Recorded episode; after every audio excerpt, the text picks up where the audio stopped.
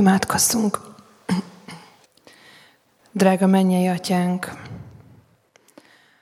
ezzel az énekkel együtt könyörgünk a te lelkedért, mert a te lelkeded az, az egyetlen, ami, ami meg tud újítani, ami fel tud frissíteni, ami igazán meg tudja érinteni az életünket, ami igazán meg tudja érinteni a sebeinket, és az egyetlen, ami valóságos gyógyulást tud hozni az életünkbe. Könyörgünk a te lelkedért, könyörgünk a találkozásért, könyörgünk a szabadulásért, az örömért, mindazért a sok mennyei ajándékért, amit te elkészítettél nekünk ezen a mai estén is, és az egész héten. Könyörgünk, hogy légy itt közöttünk, és te munkálkodj. Amen. Szeretett gyülekezet és mindenki, aki lélekben gyerek. Látható, átható egyház és látható, átható gyülekezet. Én azt gondolom, úgy, mint aki több mint tíz éve tanítok missziológiát és gyülekezetépítést a Sárospataki teológián, hogy ez egy nagyon-nagyon bátor dolog. A gyülekezet részéről a Jánosi missziói parancsot alapul venni ahhoz a közös gyötrődéshez, hogy nevezem így meg útkereséshez, hogy, hogy valójában mi a gyülekezet hogy mi értelme van, hogy, hogy miért vagyunk így együtt, hogy hol van benne felelőssége az egyénnek, nekem, meg a másiknak. Azért is gondolom, hogy bátor dolog, mert mi azért reformátusok vagyunk, remélem ez itt senkit nem akaszt ki.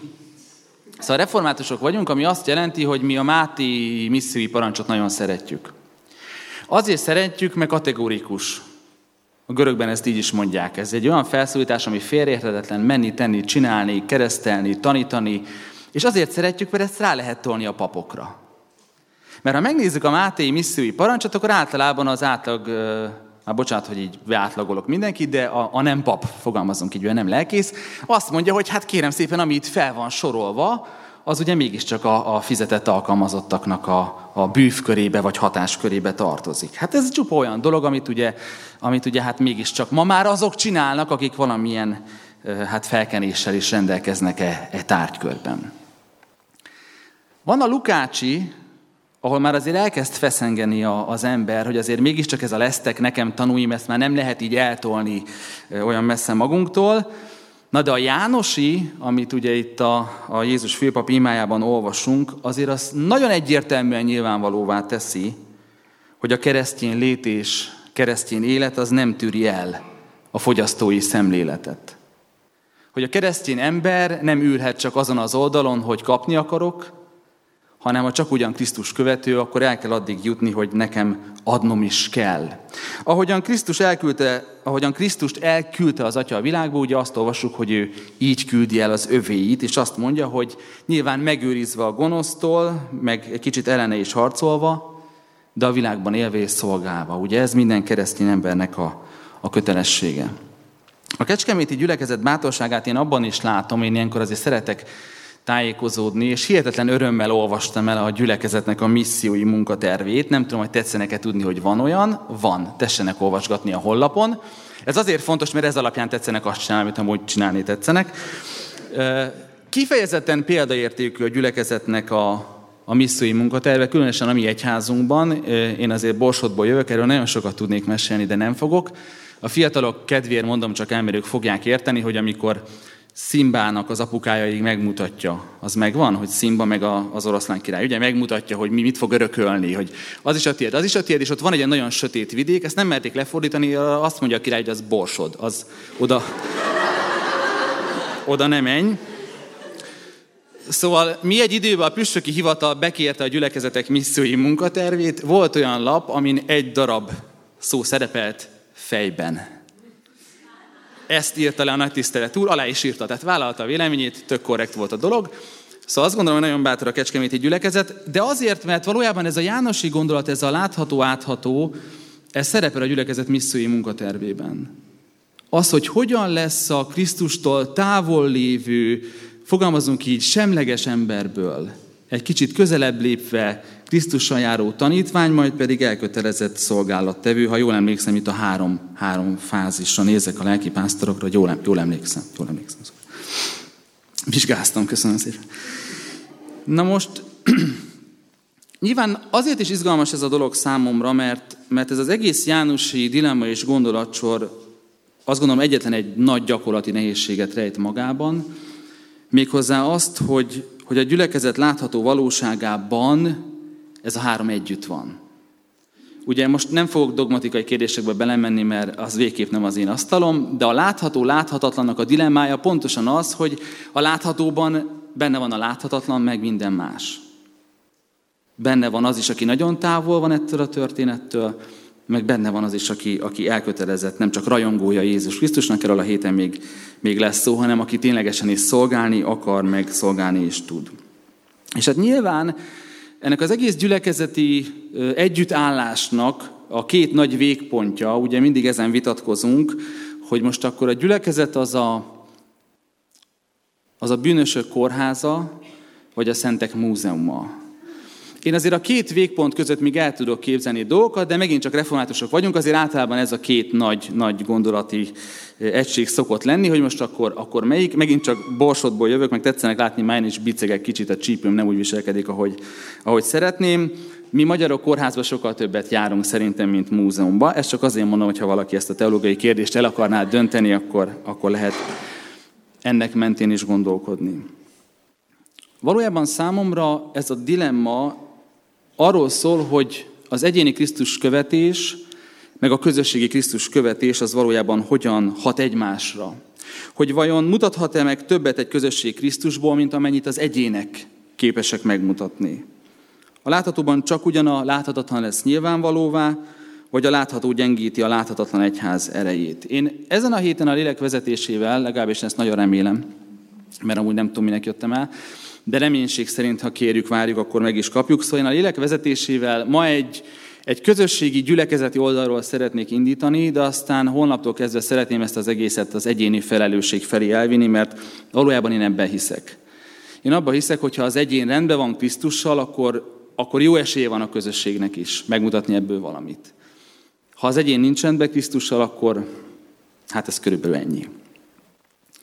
Méghozzá ezt úgy fogom holnaptól tenni, hogy Péter apostol lesz egy kicsit a, a, a vezetőnk ebbe, hogy ő hogyan ment végig ezeken a, ezeken a fázisokon. Nem három lesz, mint a missziói munkatervben, hanem négy, de azért, mert a missziói munkaterv a bukással nem számol, és ez megint csak egy nagyon, nagyon optimista, református vonal, de tudjuk jól, hogy azért Péternél, meg mondjuk nálam is ez sajnos benne van a kalapba.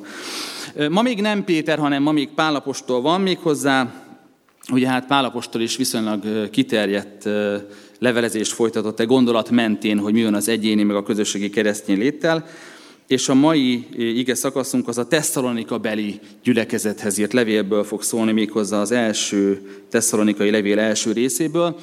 És nagyon fontos, még mielőtt felolvasnám az igét, gyorsan elmondani, hogy, hogy azért ez egy lelkes, fiatal, frissen megtért keresztényekből álló gyülekezet. És pár év után szükség van arra, hogy az apostol emlékeztesse őket, hogy, hogy valójában mi is az evangéliumnak a, az értelme, meg a lényege, meg hogy miért is történt velük az, ami történt, meg hogy valójában ténylegesen miről szól ez az egész. És hát voltam olyan bátor, hogy megnéztem, hogy nálamnál sokkal mélyebb és jobb ige hirdetők milyen címet adtak az ige hirdetésnek. Akkor döntöttem el, hogy én nem merek neki címet adni, mert ilyenek voltak, hogy az élő evangélium, az evangélium ereje, az evangélium lényege, sőt, még találtam ilyet is az angol száz prédikációs irodalomban, hogy ahogy a gyülekezetnek ki kellene néznie. Úgyhogy hát, ha így tetszenek hallgatni, akkor azért csak óvatosan. De Pálapostól nem finomkodik, amúgy sem szokása, hanem azért így in medias rész emlékezteti a gyülekezetet Tesszalonikában, nálunk Miskolcon, meg most kihelyezett Kecskeméten is, hogy, hogy valójában mi is a lényeg. Hogy mi is az evangélium, meg hogy mi dolgunk van vele. És akkor olvasom is. Pál, Szilvánus és Timóteus, a tesszalonikaiak gyülekezetének az Atya Istenben és az Úr Jézus Krisztusban, kegyelem néktek és békesség. Hálát adunk Istennek mindenkor minnyájatokért, amikor megemlékezünk rólatok imádságainkban, mert szüntelenül emlegetjük a mi Istenünk és Atyánk színe előtt hitből eredő munkátokat, szeretetből jövő fáradozásotokat és a mi Úrunk Jézus Krisztusba vetett reménységetek álhatatosságát, mivel tudjuk Istentől szeretett testvéreink, hogy választottak vagytok. Mert a mi evangéliumunk nem csak szavakban jutott el hozzátok, hanem erővel, szentélekkel és teljes bizonyossággal is, Ti is tudjátok, hogyan éltünk közöttetek a ti érdeketekben, ti pedig a mi követőink életetek, és az Úri, amikor sok zaklatás ellenére a Szentlélek örömével fogadtátok be az igét. Példává is lettetek minden hívő számára Makedóniában és Akhájában, mert tőletek terjedt tovább az Úr beszéde, de nem csak Makedóniába és Akhájába, hanem mindenhová eljutott a ti Istenbe vetetek hitetek híre. Szükségtelen is erről bármit mondanunk, mert ők maguk beszélik rólunk, milyen fogadtatásban volt részünk nálatok, és hogyan fordultatok a bálványoktól Istenhez, hogy az élő és igaz Istennek szolgáljatok, és várjátok a mennyből Jézust, az ő fiát, akit feltámasztott a halottak közül, aki megszabadít minket az eljövendő haragtól. Fontos elmondani, hogy ez a levél is egy élő és valós gyülekezetnek szóló bátorítás. Egy olyan gyülekezetnek, ami egy pörgős nagyváros közepében kellett, hogy létezzen, egy olyan gyülekezetnek, amelyik ki volt téve akkor divatos szellemi csatáinak, egy olyan közösségnek, ahol nagy volt a kísértés, hogy az emberek visszatérnek ahhoz a gondolkodás módhoz és formához, meg életstílushoz, ami még azelőtt volt jellemző rájuk, hogy elfogadták vagy befogadták volna az evangéliumot. Tehát nagy volt a kísértés, hogy a gyülekezet célt téveszt, hogy fókuszt veszít. És elkezd olyan pótcselekvésekbe menekülni, aminek semmi köze nincs ahhoz, amit tenniük és csinálniuk kellene. Na most én azt gondolom, erősen kritikát gyakorolva, hogyha annak a gyülekezetnek, amit Pálapostól alapított cirka 20 évvel azután, hogy Krisztus az életét adta az övéért, és ennek a közösségnek szüksége volt arra, hogy, hogy újra a fókuszba az evangélium, és az evangélium megélése és hirdetése kerüljön, hogyha erre akkor ott szükség volt, akkor azt gondolom, hogy, hogy nekünk a református egyházban meg erre még inkább szükségünk van, nem csak a nem 20 év idői keret eltolódás miatt, hanem azért, mert, és megint csak kicsit önkritikát gyakorolva, azt látjuk, hogy, hogy a mi egyházunk sem mentesül attól, ami a nyugat-európai kereszténységet már régeségen utolérte.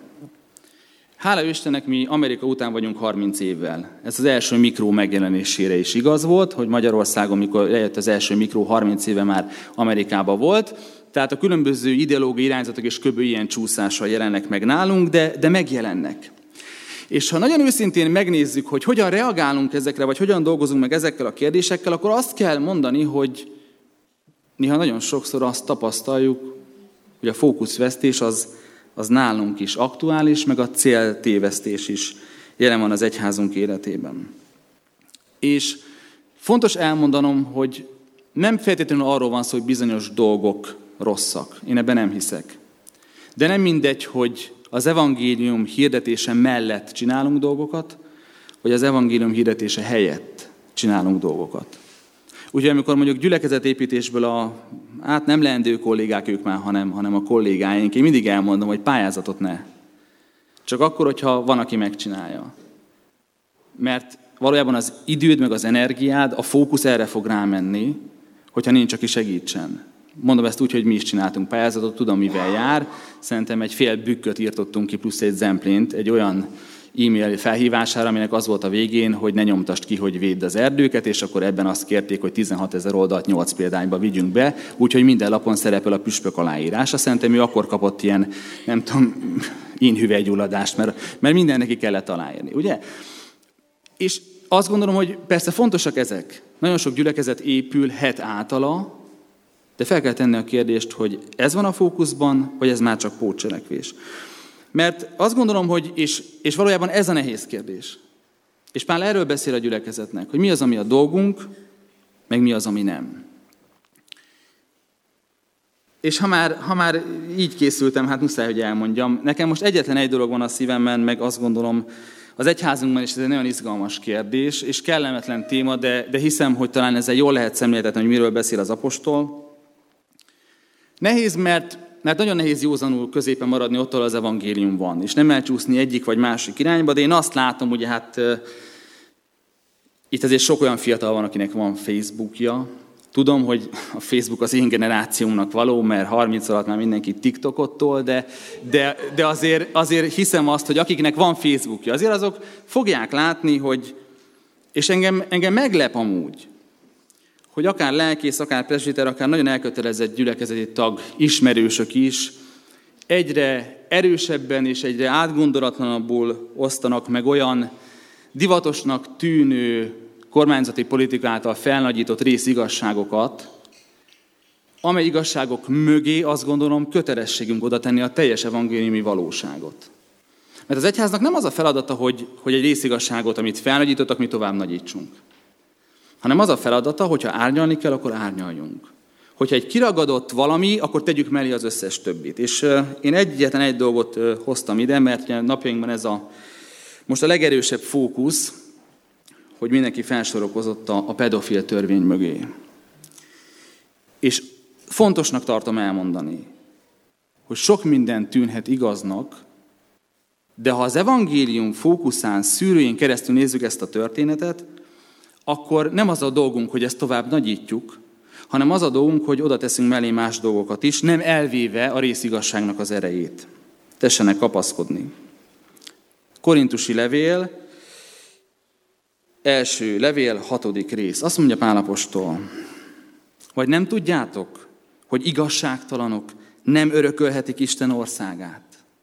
Ne tévejegjetek, sem paráznák, sem bálványimádók, sem házasságtörők, sem bujálkodók, sem fajtalanok, sem tolvajok, sem nyerészkedők, sem részegesek, sem rágalmazók, sem harácsolók nem fogják örökölni Isten országát.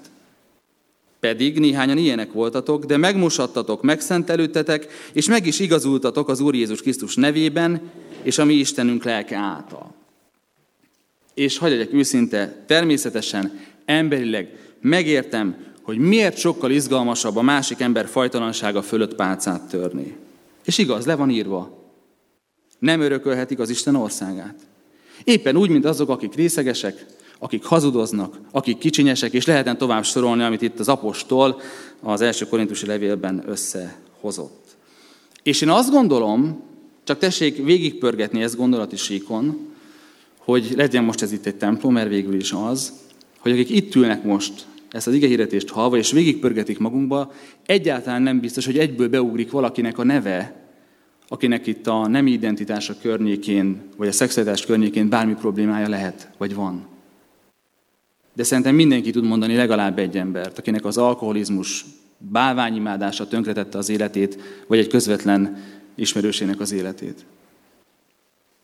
Tehát nagyon vigyázni kell azzal, hogy mit emelünk ki, vagy egyáltalán kiemelhetünk-e. És Pál erről beszél, hogy igen, a gyülekezetben nem tehetjük úgy, hogy nem nevezzük nevén a bűnt. Nevezzük nevén a bűnt. De akkor minden bűnt. De akkor nem válogatunk. Akkor nem tagadjuk el azt az igazságot, amit az evangélium elmondott, és hát legyünk őszinték. Itt azt mondja Pálapostól, hogy relatíve tök mindegy, hogy ki miért nem örökli az Isten országát.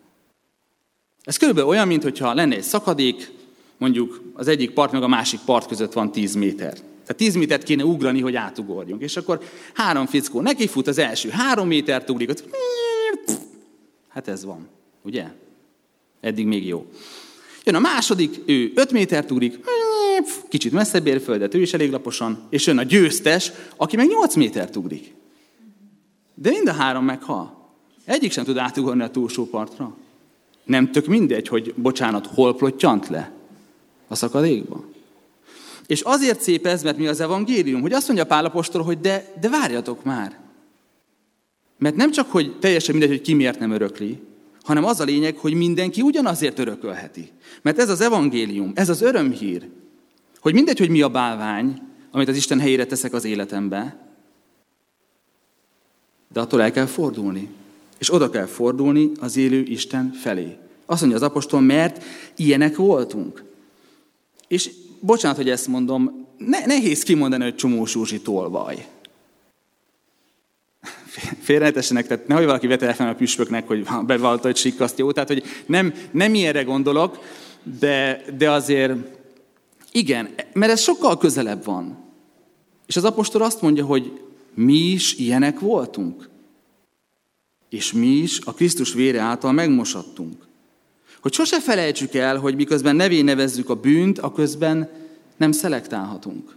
Hanem akkor mindent egy kategóriába kell tenni, és mindenre ugyanaz a megoldás. Elfogadni Jézus Krisztus váltság halálát. nem tudom, lehet-e ilyen filmajánlós igehirdetés, de úgyse bírom ki, hogy ne ajánljak filmet. És el fogom spoilerezni, vagy legalábbis csak félig, mert ez olyan általános műveltség. Tehát Agatha Christie-t nem tudom, hogy tetszenek-e olvasni. Nagyon, anyukám, mi egy olyan család voltunk, meg vagyunk, a szüleim lelkészek, és nagyon, nagyon lent és kint kezdték, tehát egy ilyen nyolc falvas kis közegben, és anyukám mindig azt mondta, hogy református értelmiség akkor is olvas, ha nem eszik.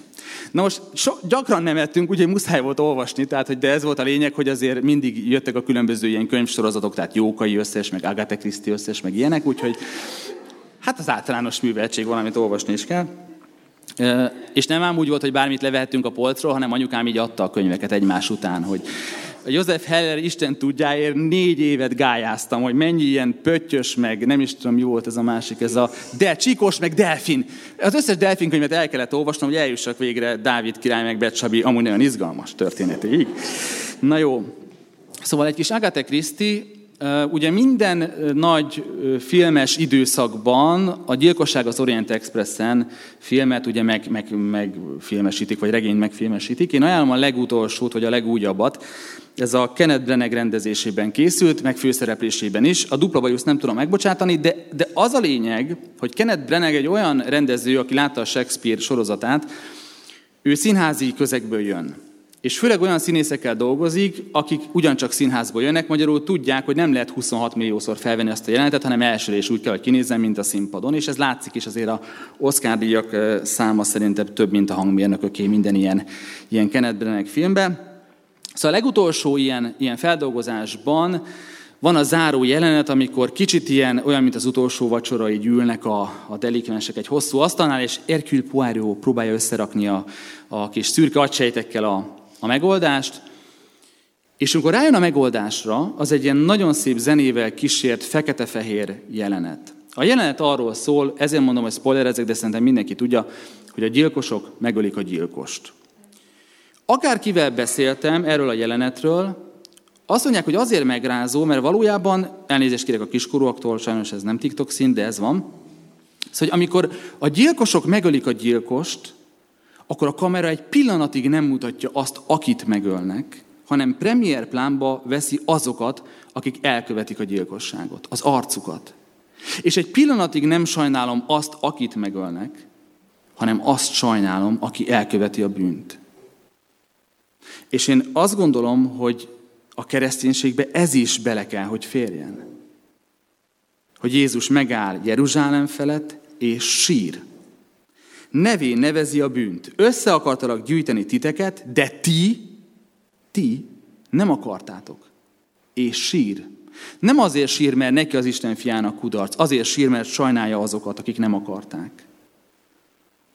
És csak gondoljatok bele, nem, nem megrázó, nem, nem gondolom, hogy, hogy fizikailag el kell jutni a sírásig, de akár addig is el lehet jutni.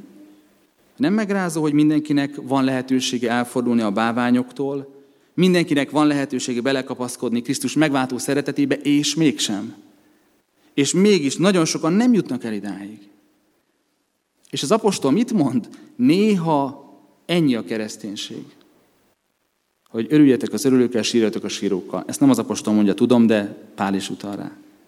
Hogy empátiával csak benne lenni a történetbe, és azt mondani, hogy te szegény, hogy mennyire nem jó neked. Persze, nevé nevezni a bűnt. Nem örökölhetik az Isten országát. De felmutatni azt, hogy Krisztusban van megváltás és, és van lehetőség.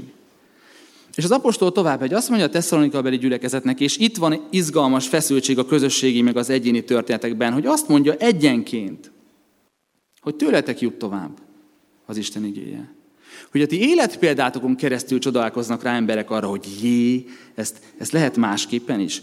És csak azért, mert tudom, hogy Kecskemétnek van iskolája, ilyen-olyan intézménye.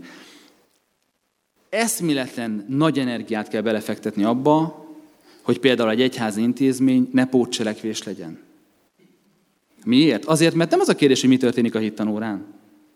Az a kérdés, mi történik a szünetben a tanáriba. Ott derül ki, hogy mennyire keresztény egy intézmény. Hogy tudnak-e a pedagógusok hívő keresztény emberként példát mutatni. Nyilván nem lehet ilyen összintézményi elvárás, de nagyon izgalmas, hogy, hogy eljutunk eddig. Én hiszem azt, látva Kecskemétet, meg jár volt, hogy, hogy vannak példaértékű történetek. Hogyha ebbe energiát fektetnek, akkor az szépen lassan megy előre. És emberek elköteleződnek, és a kereszténység működik. És megint csak szimba meg borsod, meg látom azt is, amikor a szükségből behúzunk egy intézményt, és úgy terik el 30-40 év, hogy semmi nem változik. Csak a kis táblát cseréltük le. Mondjuk abban jók vagyunk szerintem, de, de nagy kérdés, hogy ezt amúgy a, már csak annyit megtetszenek engedni ennyi zárójelet, ezt a baptista szeretett szolgálat zseniálisan csinálja. Miskolcon átvették a teljes szakképzést, úgyhogy egyetlen egy betűt nem vettek le az iskolákról.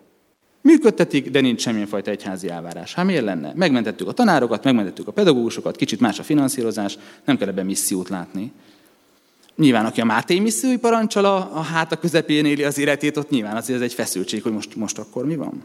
De hogy ezt, ezt is lehet jól csinálni. Egyetlen egy dolog van még hátra, itt az első a levélben, hogy azt mondja az apostol, hogy, hogy az evangélium, az Isten igéje tőletek terjed tovább. Valamit megértesz, valamit magadévá teszel, valamit beleélsz abba a valóságba, ahol az Isten ezt rád bízta. A munkahelyeden, a családodban, ja, pedagógusként a gyerekek között a, a folyosón, vagy a, nem is tudom, a, a óvónénik az árnyékban, miközben a gyerekek játszanak a napon. Ez egy ilyen friss élményem. Lecsekoltam az óvodát, ahol a három éves fiam fog menni szeptembertől. A gyerekek a tűzinapon játszottak, az óvónénik meg beszélgettek az árnyékba. Hát gondoltam, hogy bemegyek, de kivárom a szeptembert. Tehát, hogy... Aztán meg úgy sem merem majd, tehát hogy ez mindegy. Jó, még egy film, és aztán, aztán lekerekítem. Talán tetszettek látni a Király beszéde című filmet, Colin kimondhatatlan Firth Oscar díjas főszereplésével, ugye? Na most ő hatodik György, és az angoloknál szokás volt az apukát egy számmal korábbról datálni, tehát neki volt egy édesapja, ötödik György. Ötödik György zseniális szónok volt. Tessék utána keresni mindennyiunk barátján a Google-ön, vagy a Wikipédián, ha bár ott azért szerkesztési problémák vannak, de egy biztos, ötödik György kiváló szónok volt. Ezért is volt nehéz a fiának, hatodik Györgynek ugye felnőni ehhez a történethez, és ötödik Györgyről van egy történet, valami, ezt nem tudtam pontosan kideríteni, mert eltérő információk voltak. 1930-as években volt egy hihetetlen nagy ívű politikai beszéde, az első között, amiket már tengeren túra is közvetítettek. Na most én nem vagyok egy technikai ember, de annyit el tudok mondani, hogy, hogy talán ilyen különböző közvetítő egységek voltak abban az időben, tehát minden, volt a mikrofon, ez a nagy mint a királybeszédében ment a jel, és, és minden kontinens, részkontinens, nem tudom én, kapott egy ilyen kis közvetítő Hát nem mondom, hogy boxot, mert inkább egy fél szoba nagyságú volt, de az a lényeg, hogy, hogy ilyen külön egységek voltak. És azt hiszem, hogy akkor még nem UBC volt, hanem CBC, mindegy. Az a rádió, minden rádió adónak, meg állomásnak saját stábja volt. És az egyik stábtag nem figyelt, és átesett az elektromos kábelen, és olyan szerencsétlenül, hogy elszakította azt.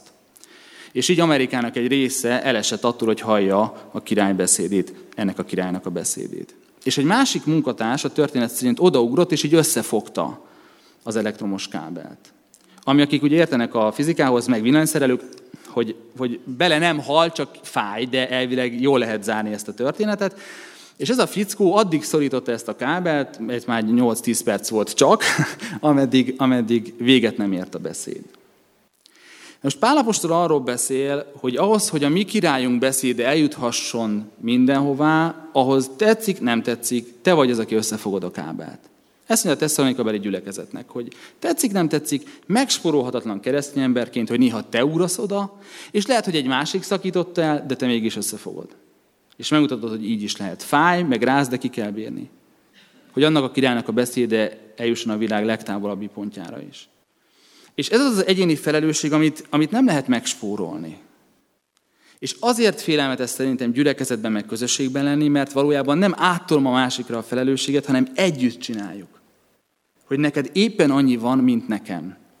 Tudom, nekünk egy kicsit több, a Szentírás szerint a, az előjárók jobban el lesznek hegedülve az élet egy bizonyos pontján, de, de ez inkább csak, csak erről az oldalról izgalmasabb. De hogy itt mindenkinek felelőssége van. És nem kell nagy dologra gondolni, a lehető legkisebbre. Itt azért, hála Istennek, vannak tinik is, az osztályban, ahol vagy. Tudom, hogy nehéz néha összefogni a kábelt, mert rengeteg ostoba ember van, de néha te vagy az, aki, aki összefogja és megmutatja, hogy ja, nem állok be a csúfolódok közé.